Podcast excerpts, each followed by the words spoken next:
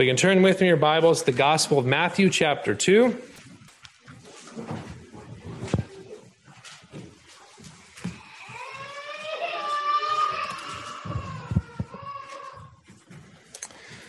Matthew chapter 2, we'll finish Matthew's nativity story. We'll read verses 13 through 23, and we'll look at verses 13 through 23. So Matthew chapter 2, we'll begin reading at verse 13. Now when they had departed, behold, an angel of the Lord appeared to Joseph in a dream, saying, "Arise, take the young child and his mother, flee to Egypt, and stay there until I bring you word. For Herod will seek the young child to destroy him." When he arose, he took the young child and his mother by night and departed for Egypt, and was there until the death of Herod, that it might be fulfilled which was spoken by the Lord through the prophet, saying, "Out of Egypt I called my son." Then Herod, when he saw that he was deceived by the wise men, was exceedingly angry, and sent forth and put to death all the male children who were in Bethlehem and in all its districts, from 2 years old and under, according to the time which he had determined from the wise men. Then was fulfilled what was spoken by Jeremiah the prophet, saying, "A voice was heard in Ramah, lamentation, weeping, and great mourning.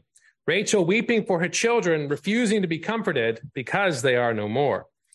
Now when Herod was dead, behold, an angel of the Lord appeared in a dream to Joseph in Egypt, saying, "Arise, take the young child and his mother, and go to the land of Israel, for those who sought the young child's life are dead." Then he arose, took the young child and his mother, and came into the land of Israel. When he heard that Archelaus was reigning over Judea instead of his father Herod, he was afraid to go there. Now being warned by God in a dream, he turned aside into the region of Galilee, and he came and dwelt in a city called Nazareth, that it might be fulfilled which was spoken by the prophets, "He shall be called a Nazarene." Amen. Well, let us pray. Our great God, we are thankful for that plan of redemption, and thank you that Christ really is the fulfillment of all the promises of the law and the prophets. Thank you that he is our Israel. Thank you that he is our hope, and we are thankful that he is our branch. Thank you that he is the king who conquers. Thank you that he is the one who suffers in our stead. And we're thankful that he is the one who redeems his people from bondage to sin. Thank you that this is what Christ does. Thank you that this is what he came to do, to save his people from their sins. And even in the midst of great sin and sorrow, even in the midst of such sadness in this present evil age, there is hope. There is a light. There is forgiveness. And that is found in Christ the Lord, Christ the King. Thank you that he is that Savior who was born in the city of David. Thank you that he is the one who came to save. And we pray, oh God, that we would know this all the more, be in awe of it all the more as we consider what Christ has done for wretched sinners like us. So we ask again, O Lord of hosts, that you would give us the Spirit. We ask, O God Most High, that you would give us the Spirit this Lord's Day morning to better understand what it is you have for us in your word. There are so many things we do not understand about your word, but give us that understanding that we need. So we pray that you would be pleased to strengthen your saints. We pray that you be pleased to save sinners. And we pray that you be pleased to be glorified in our midst this day. And we pray all these things in the name of Christ. Amen. Well, I know I mentioned this a lot when it comes to Christmas time sermons, but the reality is at Christmas time, for most people, it is not the most wonderful time of the year. I probably mentioned this before as well. Whenever I go to Costco or Superstore, everybody seems grouchy and grumpy. Nobody's holly or jolly. They're all sour and grouchy rather than happy to be, shopping at Christmas time. Now, perhaps before I pass judgment, maybe I don't know the whole story of what that person's going through in their life. Perhaps they've lost a loved one and have to deal with that this Christmas. Perhaps they are going through some strife at home, or perhaps they're struggling financially or at any sort of other strife and problem that this world gives to everyone in this world. Because let's be honest, most of the time, Christmas is not a wonderful time. And even when the Savior was born, it wasn't always holly jolly. The Savior himself, as a young child, had to flee danger. He had to flee from Herod. He had to go into exile away from his homeland, even as a child of perhaps 2 years old. And what this shows us is the problem of sin. the problem of danger, the problem of tyrant kings. And that problem is in the forefront with Herod the tyrant. Herod had hatred for his rival. He had hatred for the one who would be born the king of the Jews, and his hatred is on full display for us in these verses. And really it shows how wicked man truly is. But we must also consider not just the hatred of Herod, but the plight and problem of Israel as a whole. Israel is in bondage. Israel is under Rome. Israel is not their own country. And we must ask the question, the question that ought to be raised is, why are they in bondage? And is it not because of their own sinfulness, because of their own waywardness, because of their own wickedness? Man really is desperately wicked. Man really is the most dangerous animal in this world because of sin. And we see that danger on display in these verses. In Matthew 2, verses 13 through 23, Matthew wants us to see all the danger the young Savior endures, and he wants to see it as a fulfillment of prophecy.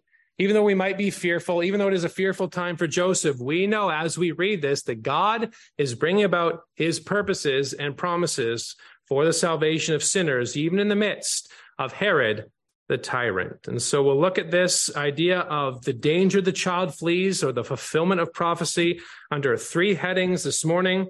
First of all, we'll see our Israel in Egypt, verses 13 through 15. Secondly, we'll see our hope for Ramah, verses 16 through 18. Then lastly, we'll see our branch in Nazareth in verses 19 through 23. So our Israel in Egypt, our hope for Ramah, and our branch in Nazareth. Now, as we consider this passage in light of the others, perhaps we could say, in verses 1 through 25, we see what Jesus does. He came to save. And then in chapter 2, verses 1 through 12, we see who he saves, Jews and Gentiles. Then in verses 13 through 23, we see how he saves. What he does, he came to save, who he came to save, and how it is he brings about that salvation for his people. And I think we see that here in verses 13 through 23. So let's first look at our Israel in Egypt in verses 13 through 15. And notice we see the angel's warning once again in verse 13 in light of the danger of Herod. So we read verse 13. Now, when they had departed, that is the wise men came from afar to worship the one true king. And after they had found the one true king and rejoiced with exceedingly great joy, they were warned divinely to flee to their own country another way and not go back to Herod. And so they depart another way, and behold, another behold. A lot of beholds in chapters 1 and 2. Behold, an angel. Behold, wise men. Behold, a star. And behold, the angel once again. Behold, an angel of the Lord appeared to Joseph in a dream, probably likely the same angel from chapter 1, verses 20 and 21. And notice we see the divine warning he gives. Arise, take the young child and his mother and flee to Egypt. The reason he says young child first is because the child is of utmost importance. Yes, we don't want Mary or Joseph to die, but there are big problems if the child dies, humanly speaking. So the child more than anyone needs to be protected. Arise and take the young child and his mother and flee to Egypt. Stay there until I bring you word, for Herod will seek the young child to destroy him. Remain there until I tell you. Remain there until I say. Don't sneak back. Wait till I appear to you once again. So he tells Joseph to flee to Egypt. There's a very practical reason. That is, Egypt is close by, and it's out of Herod's jurisdiction. But again, the theological reason is the importance of this one who is the young child. So arise, take your son, flee to Egypt. The reason being Herod the wicked tyrant seeks the young child in order to destroy him. Now, again, in the narrative, if you were reading it for the first time, this is the first inkling. Maybe you had some suspicion beforehand because you're suspicious of every type of government, but perhaps but this is the first explicit reference that Herod is going to kill the young child. If you're reading along, you might be a little bit duped. Herod says he wants to come worship the king. Herod says he wants to come and the wise men to bring word back that he might go and bring gifts. But now we know explicitly from the angel, a divine warning that says, do not go to Herod or flee, because Herod is going to want to destroy this one who is your son. And Joseph, as we've already seen, being a just man, he obeys. Verse 14, he arose, he took the young child and his mother by night. Even though it's a divine warning, they still flee under the cover of darkness. There's still wisdom on the time to flee, and they flee right away by night. And they depart for Egypt and was there until the death of Herod. He does all that the angel of the Lord had commanded him to do. And then notice what Matthew relays for us, that it might be, verse 15, fulfilled, which was spoken by the Lord through the prophet, saying, out of Egypt I called my son. This is from Hosea chapter 11. And in God's providence, I just turned right there as I flipped the page. Hosea 11, verses 1 through 11. And this comes specifically from chapter 11, verse 1. Where God's speaking to Israel. Remember, Hosea is speaking to the northern kingdom. Remember, there's the divided kingdom. Hosea is speaking and prophesying to the north. Isaiah and Micah are to the south. Hosea and Amos are to the north. They're all at the same time or around the same time, just in different regions. Remember, the northern kingdom of Israel, always bad kings. No good king, no kings whatsoever. There were some good kings in the south and Judah, but in Israel, they were all bad kings. And so as God speaks and prophesies to them about the coming exile or to Assyria, which will really be back to Egypt, what he's trying to highlight is what God had done for Israel when he redeemed them. Verse 1 of Hosea 11:1, or Hosea 11, when Israel was a child, I loved him. There's image in God's word with old covenant Israel and God as father and son. And that image is then transferred from God the Father with his church. Obviously, there's God the Father, the eternal Father, and God the eternal Son. But certainly in the Bible, the church is considered, we call upon him as our Father, as we are sons and daughters. But that image was for Israel first in the Old Testament. It points to something greater. And so when Israel was a child, I loved him. And out of Egypt, I called my son. I brought them as he made those promises to Abraham, Isaac, and Jacob. I heard their cry in Exodus 2, and I brought them up out of the land of Egypt. But how wayward were they? Verse 2, as they called them, so they went for them. That is, as the Baals, or as the Molechs, or as the gods of the other nations called, so then went the people after them. Israel quickly engages in idolatry, quickly rebels against their father. They sacrificed to the Baals and burned incense. I taught him this image of a father caring for his child. I taught Ephraim to walk. I took him by their arm, but they did not know that I healed them. I drew them with gentle cords, with bonds of love, and I was to them as those who took the yoke from their neck. I stooped down and I fed them. And throughout the book of Hosea, it's all about Israel's idolatry and wickedness and violating the covenant that they had made with God Almighty. How wicked Israel was.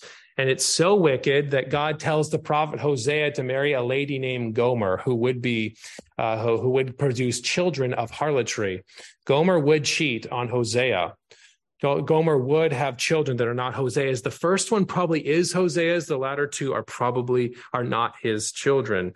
And that is a very potent image to highlight what Israel was doing, how wicked they were against God.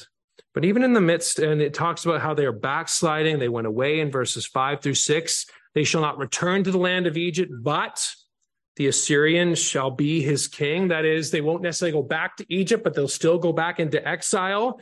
They will go back to a place of bondage, which they do, and it's what occurs in 722 BC when Assyria takes the northern kingdom. So exile, destruction, despair is all in view of Hosea chapter 11. But thankfully, there's Hosea 11, verses 8 and following about how can I give you up, O Ephraim? How can I hand you over, Israel? How can I make you like Sodom and Gomorrah? That's what Adma and Zeboyim means, Sodom and Gomorrah. My heart churns within me. My sympathy is stirred. I will not execute the fierceness of my anger. He goes on to further talk about how he would walk amongst them, how he is in their midst. And then you have all that in view, and then you come back to Matthew chapter 2. Out of Egypt I called my son. You see, when the Old Testament quote or the New Testament quotes Old Testament passages, it's not just verse 1 that's in view. It's the entire section that is in view for us. And there are many reversals promised in Hosea. Those who are not my people, that was one of the names of the children. Well, in Hosea 2, God is going to bring a people who are not my people. In Israel, who was once a son, they will be sent into captivity because of their wickedness, but there's going to be a son who redeems them. There's going to be a son who releases them. There's going to be a son who gives them a redemption from their bondage, because the Exodus is a type of Christ. The people in Egypt is a type of what Christ would endure. The exodus of temporal bondage points ahead to Christ who redeems his people from spiritual bondage. You see, we can't miss the old covenant imagery going on here and seeing its fulfillment in the work of the one who is the Son. As he goes into Egypt, even as a young child, out of Egypt, I called my son. Israel was the firstborn child and was supposed to spread God's glory, but they failed. And so now here comes the true Israel. The type of Israel as a type of Christ points to this one. He would be the one who brings redemption and restoration in its full, and restoration in a spiritual sense. So the Exodus is a type of Christ. Israel is a type of Christ. We'll see David's a type of Christ. There are many types of Christ. Types are just copies of the image. They're all pointing to the one who is the original, copies of the original, pointing to the one that they look ahead to, and Christ is that original. If you want to know what the Bible is about, you just say Jesus. You want to know what the Old Testament is about, you just say Jesus. They all point, all the law and the prophets, institutions, events, peoples, all point to him. And Matthew wants us to see that he is doing in a far greater way and bringing a far greater restoration than what Israel experienced under the Exodus, than what Israel experienced in the return from exile. It all comes from this one. Out of Egypt, I called my son. And so how does he save then? He saves by redeeming from bondage. In fact, that's the language we use when it comes to our salvation. When we think about Christ's cross work and all that he does for us, there are many different words we use to describe what he has done. Atonement, atoning, that is being that sacrifice for us in our stead, that bearing the penalty upon himself. Language of reconciliation, God who once alienated himself from us has reconciled us to him. And another one is redemption. And redemption has slave-type language, that as we were once slaves to sin, and now we are freed. Now we've been released from our shackles. We've been released from our sin. We've been released from that bondage. And now we are slaves to righteousness. That's what this son would do when he saves his people from their sins.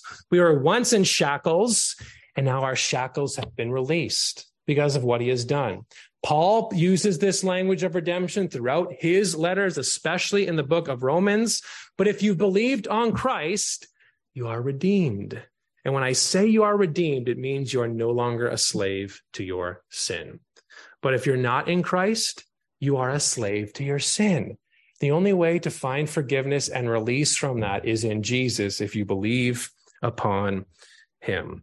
Sin is a great problem. Sin is a massive issue, but it's what God does to save his people. He redeems us from our bondage to sin. That's how we see his love for us. And in fact, Paul or John brings these ideas together in 1 John chapter 4 when he says, it's not that we love God, but God loved us and sent his son to be a propitiation. Propitiation is all about that sacrifice, all about that atonement, all about that idea of, it's not quite redemption, but certainly atonement, but shows forth God's love for us, that he sent forth his son to die in our stead. So that's how he saves. That's how he loves. He is Israel for us, that we might be Israel in him. He truly is our Israel in Egypt. So let's then move then to look at our hope for Ramah. And locations play an important role here. Egypt, Ramah, and Nazareth. So our hope for Ramah in verses 16 through 18. This is the sad part of Christmas, verses 16 through 18. We see that tyrant's rage on display in full here. And probably we could say verses 16 through 18 still go with verses 13 through 15, but there's a lot here, so that's why I split it up for us. But notice we see this Edomite who can't stand being taken for a ride. Remember, the true king is going to come from Judah. He's an Edomite. He does not have claim to the throne. That is David's son who has claim to the throne. And so that Edomite understands that, and he's not going to submit to that. He wants to kill his rival, like any petty tyrant would. Let's be honest. Most tyrants are insecure, right? They have their power and they don't want it to be taken away. And so they'll do anything to protect it, and they grow insecure. And so what does he do? So he says, when he saw that he was deceived by the wise men, was exceedingly angry, he sent forth and put to death all the male children who were in Bethlehem and in all its districts. You see, we know that his purpose for learning about the prophecy was not to worship him, but he used that information to try and just have this blanket decree to try and take out all the male children who would be 2 and under.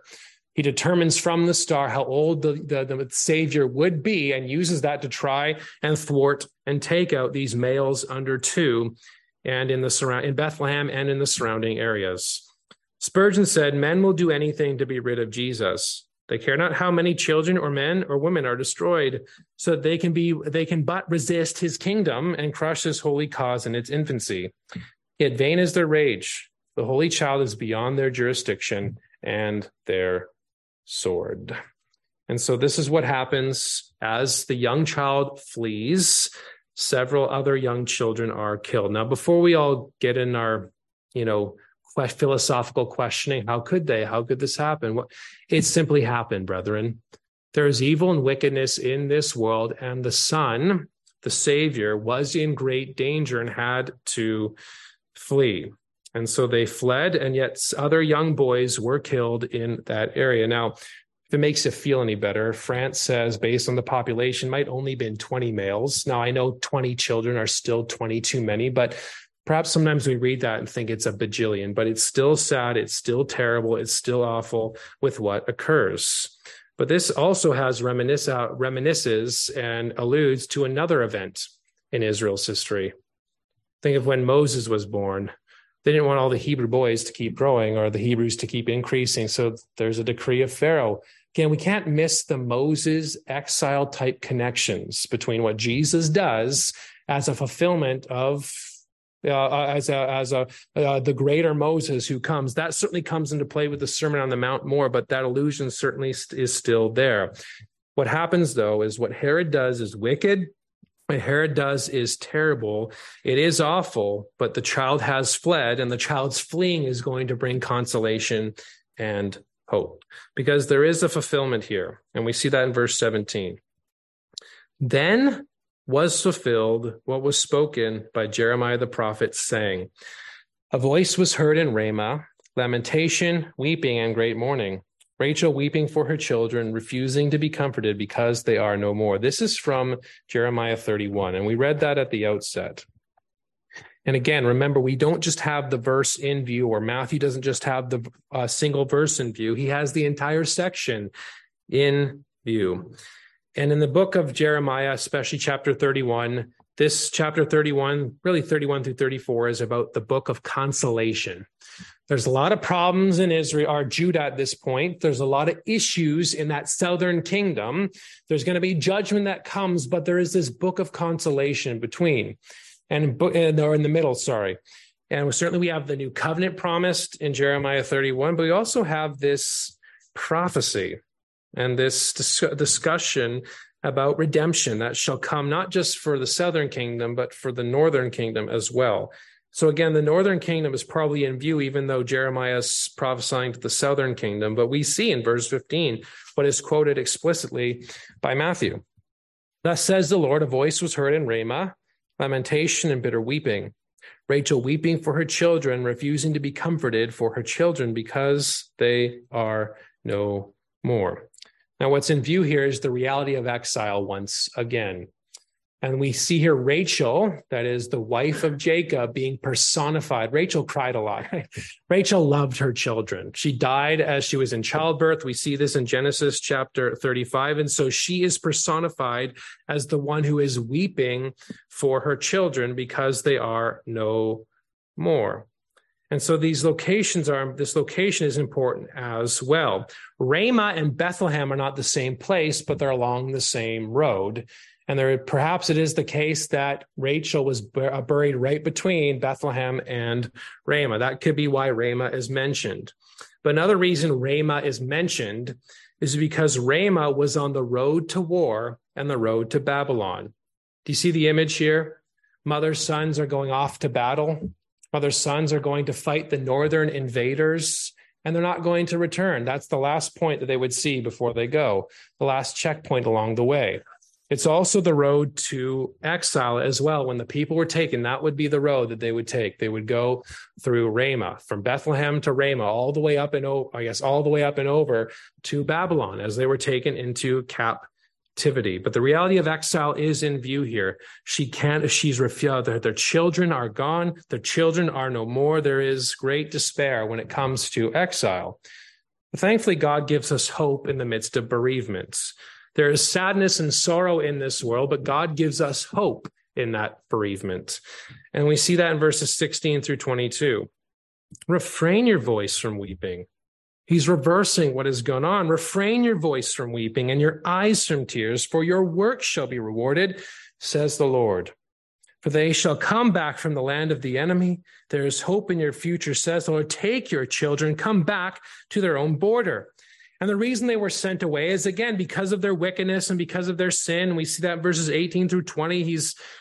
Ephraim is confessing sin. We even see this return language. Verse 21, set up the signposts, make landmarks, set your heart toward the highway. They're coming back the same way that they left. They were once in exile. Now they're returning. There is hope in the midst of the exile. There is going to be restoration for the people when they come. He who was once dead will be restored.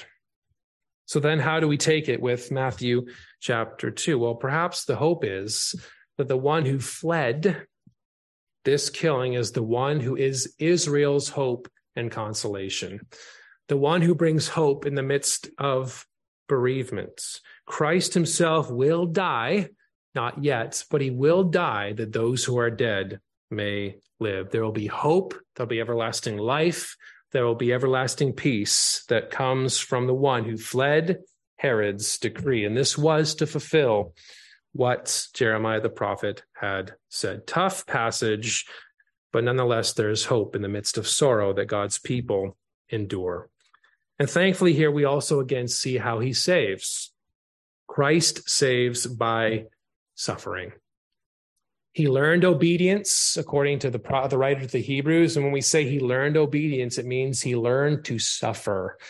That is, he's still perfect in every way, but he learned what it means to obey in the midst of suffering. That is, this life is full of sorrow and sadness for all, but especially for those who are in Christ, because the world hates those who are in Christ. Those who are the world hated Christ himself, and they persecuted him. And he's going to suffer. We see his suffering right away. He has to flee his home. He's got to go into exile. He's got to go away. He's going to suffer on behalf of his people. Now, thankfully, this gives us great comfort when we suffer. We are redeemed. We are changed. We are saved. But there is still this present evil age that we have to endure. That's why it's called a momentary light affliction. It's still affliction, even if it's momentary and light, but it is still affliction. It is still sorrow. It is still hardship, but it's not going to last forever. There is pain in this world, but there is comfort. Our sins have been forgiven, but also the one who has forgiven our sins is with us. He gives promises. He gives consolation. He gives words of comfort to those who are in need, like he did to Ephraim, like he did to Rachel's children in Jeremiah 31. And the message of hope The message of encouragement, the message of comfort is that Christ is the one who endured on our stead. And I really liked what hymn 157 stanza 3 said. Did you pay attention as we were singing it? And ye beneath life's crushing load, whose forms are bending low, who toil along the climbing way with painful steps and slow.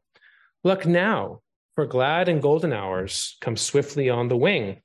O rest beside the weary road and hear the angels sing. Christ's coming is for those who are weary. Christ's coming is for those who are in need. Christ's coming is to give hope in the midst of bereavement, and he is our hope for Ramah. Let's then move again, thirdly, to look at our branch in Nazareth in verses 19 through 23. So we see the direction to return in verses 19 and 21. Joseph obeys. Joseph does not leave. Joseph does not take matter into his own hands. He waited upon the Lord. Verse 19, now when Herod was dead, behold, an angel of the Lord appeared in a dream to Joseph in Egypt, saying, Arise, take the young child and his mother, and go to the land of Israel, for those who sought the young child's life are dead. Almost verbatim to what he had said before, just the reversal. Then he arose, and like we've seen with Joseph, he arose, he obeys, he takes the young child and his mother, and they came into the land of Israel. They were once in exile, and now they've come back into the promised land. But there's still problems in verse 22. When he heard that Archelaus was reigning over Judea instead of his father Herod, he was afraid to go there. There's still problem. There is still fear. There is still some concern, and Joseph had that fear, like any good father would, when there's a tyrant seeking to kill your son. And thankfully, God in his goodness gives peace and direction. Verse 22, being warned by God in a dream, he turned aside to the region of Galilee. Notice there's the fear first, and then God gives the answer. Now, it may not always be the case where we hear a word from, or it's never the case where we hear a word from God, but we hear a word from God in here that he warns us and encourages us and gives us comfort. But God is pleased to give us the word we need in great times of difficulty. And he's fearful, and God provides. Yeah, don't go into Bethlehem, but go to the region of Galilee. Turn aside and go to this place. Be in obscurity. That's a difficult thing for us today with Facebook and TikTok and Twitter. Obscurity is better than being known by everybody, right? Obscurity, just living our life, just doing what we're supposed to do, just nobody needing to know everything that goes on. That's the best thing, I think, for us all in life. Obscurity is far better than being famous. Now, Jesus, of course, he's the Son of God, but he 30 years he toils, 30 years he lives, 30 years he acts as he's a carpenter for 30 years. But until the appointed time when his ministry starts when he's 30. But he goes there, he remains there, he grows up there. He turned aside into the region of Galilee. Plenty of divine direction, but plenty of providential promptings as well. And then notice, this also fulfills something. Verse 23, and he came and dwelt in a city called Nazareth, that it might be fulfilled, which was spoken by the prophets. He shall be called the Nazarene. It's a bit of an odd fulfillment, because if you know your Bibles well, you know that none of the prophets ever say something like that. So what is going on here? Perhaps what it is, I think there are three passages probably in view, but perhaps what it is it's meant to be a summary of all that we've seen in chapters 1 and 2. That is, he's highlighting that all the prophets point to this one, even in the place where he is born, as he is called the Nazarene. France says this suggests that it is not meant to be a quotation of a specific passage, but a summary of a theme of prophetic expectation. That is, as Matthew 1 and 2 comes to a close, he ends on this general reference that all the prophets pointed to him. This was to fulfill what the prophet said, he shall be called a Nazarene. But now, as I said, there are, I think, three passages that I think are in view here. I think one of them is Judges 13, verse 7. This is the talk of Samson. Although the word for, we see Nazarene, the word for Nazarite, it's not quite the same, Nazir, but it could be there in view.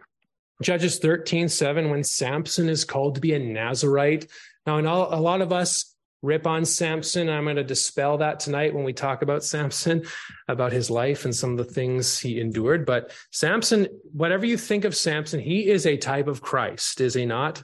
He is a judge. He is a deliverer. He is a type of the Lord Jesus Christ. He is in the hall of faith in Hebrews chapter 11. He had faith.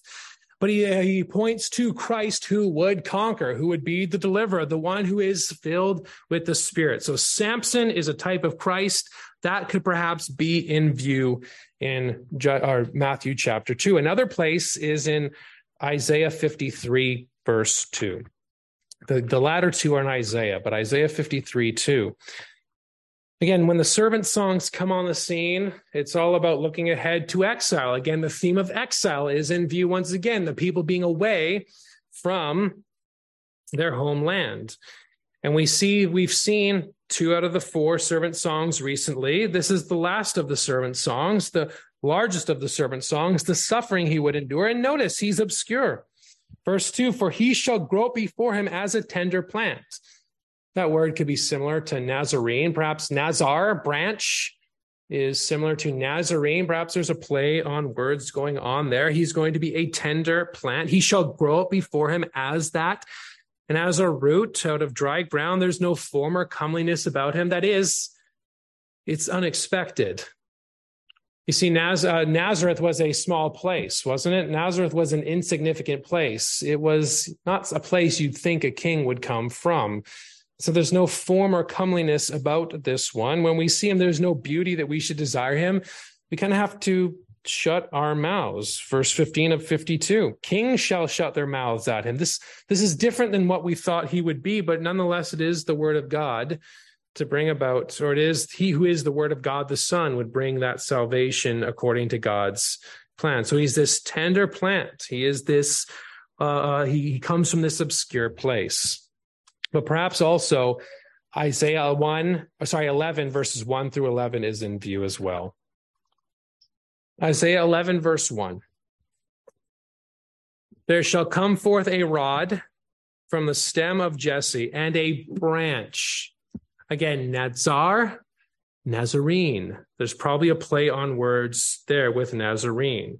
That is, the one who is the branch is the one who comes from Nazareth. And the one who is the branch was the one that the remnant longed for as they went into exile. The image of stump is the idea of desolation. The trees have been cut off, but there's going to be a shoot that comes up.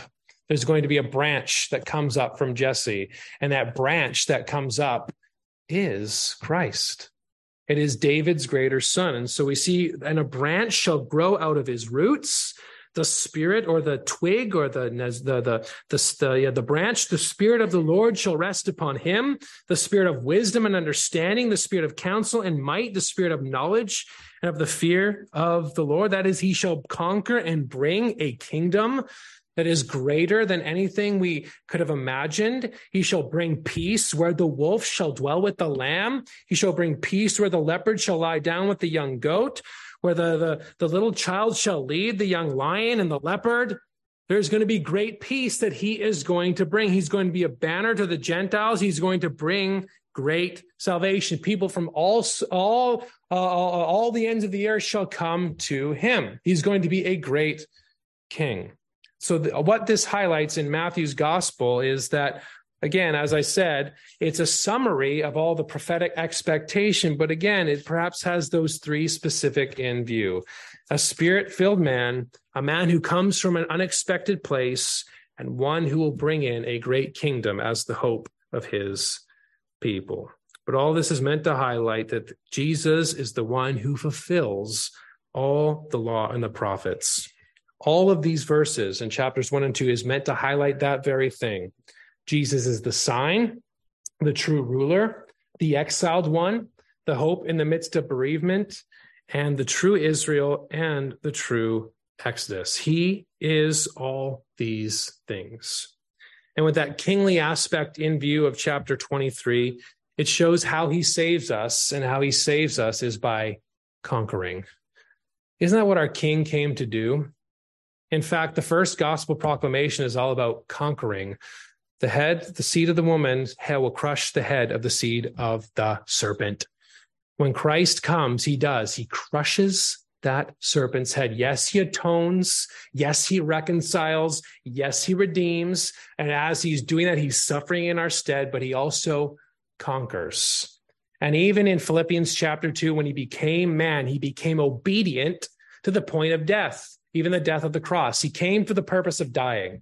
He came for the purpose of being that atonement. He came for that purpose of being the one who saved his people. And he does so by conquering the spirit of wisdom, the spirit of counsel, the spirit of might. He had the spirit with him as he engaged in his ministry. How does he save? He redeems, he suffers, and he conquers. And all this is to fulfill God's promises and prophecies. And what it shows is God's plans come from unexpected places. In fact, wasn't there one who said, "Can anything good come from Nazareth?" He who shall be called the Nazarene is the one who saves his people from their sins. And if we've been redeemed and saved in him, even though we suffer much now, we know that our deliverer has come. And he is not only with us, but we are united to him. And he will give us all that we need and all the struggles that we endure in this world. But not only will he give us all we need, he also shall come again. There's a now aspect and a future aspect. He shall come again. And the reason we can endure a momentary light affliction is because we know it's not forever, and does not compare to the eternal weight of glory that awaits God's people in the Lord Jesus Christ. Or as 157 stanza 4 says, "For lo, the days are hastening on, by prophet bards foretold, when with the ever-circling years comes round the age of gold, when peace shall over all the earth its ancient splendors fling, and the whole world gives back the song which now the angels sing." Brethren, we have much to sing. We have much to praise. We have much we can thank our God for as he redeems us, suffers for us, and has conquered that we might have life in him. Well, let us pray. Our great God, we are thankful again for your blessed triune plan of redemption. Thank you for the plan of the Father, the accomplishment of the Son, and the application of the Holy Spirit. And thank you again for the work, especially of the Son at this time. Thank you for his coming. Thank you for his being born. Thank you for his exile into Egypt. Thank you for the hope that we have in him. Thank you that he is our conquering king. And thank you that he will make all his enemies his footstool. And we know that this is a truth that ought to be percolating and marinating in our hearts always, that you're the God over all things. You're the king of this world, and you're the king of your people. Thank you that you don't just move this world for any willy-nilly way, but you do so for your glory, but also for our good. And so help us to appreciate that. Help us to understand that. Help us to see your goodness, even in the work of the Son.